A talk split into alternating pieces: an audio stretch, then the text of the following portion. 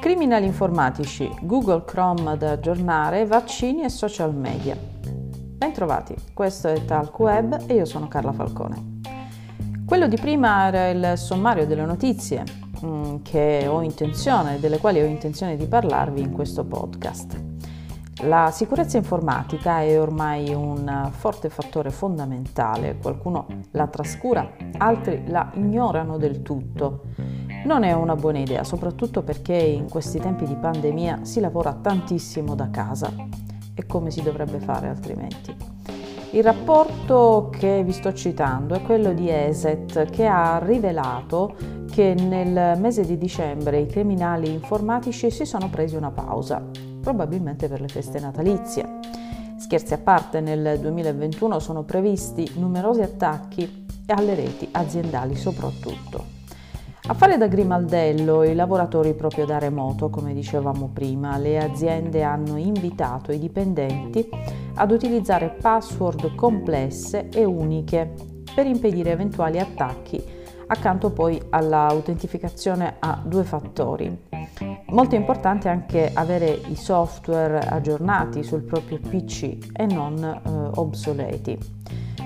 Parliamo infatti di software e browser, proprio come Google Chrome. Prima di cominciare vi avviso, qualora non l'aveste fatto, di aggiornare immediatamente il browser. Infatti nel motore JavaScript che alimenta il browser era presente una vulnerabilità molto pericolosa segnalata lo scorso 24 di gennaio.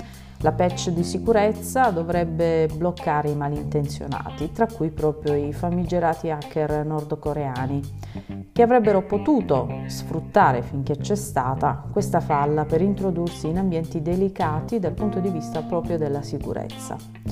Un esempio concreto, sappiamo da tempo infatti che Windows 7 non è più aggiornato in questo ambito Eppure numerosi professionisti lo utilizzano per scambiare email, comunicare con la banca e altre operazioni piuttosto delicate.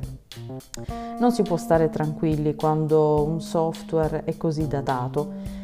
In alcuni casi devo dire che ho visto anche usare ancora Windows XP. Voglio ricordare che alcuni giorni fa, lo ha riportato proprio la Reuters, degli hacker si sono introdotti tramite un programma TeamWeaver sul computer del dipendente di un dipendente della società che gestisce l'acquedotto vicino a Tampa, in Florida.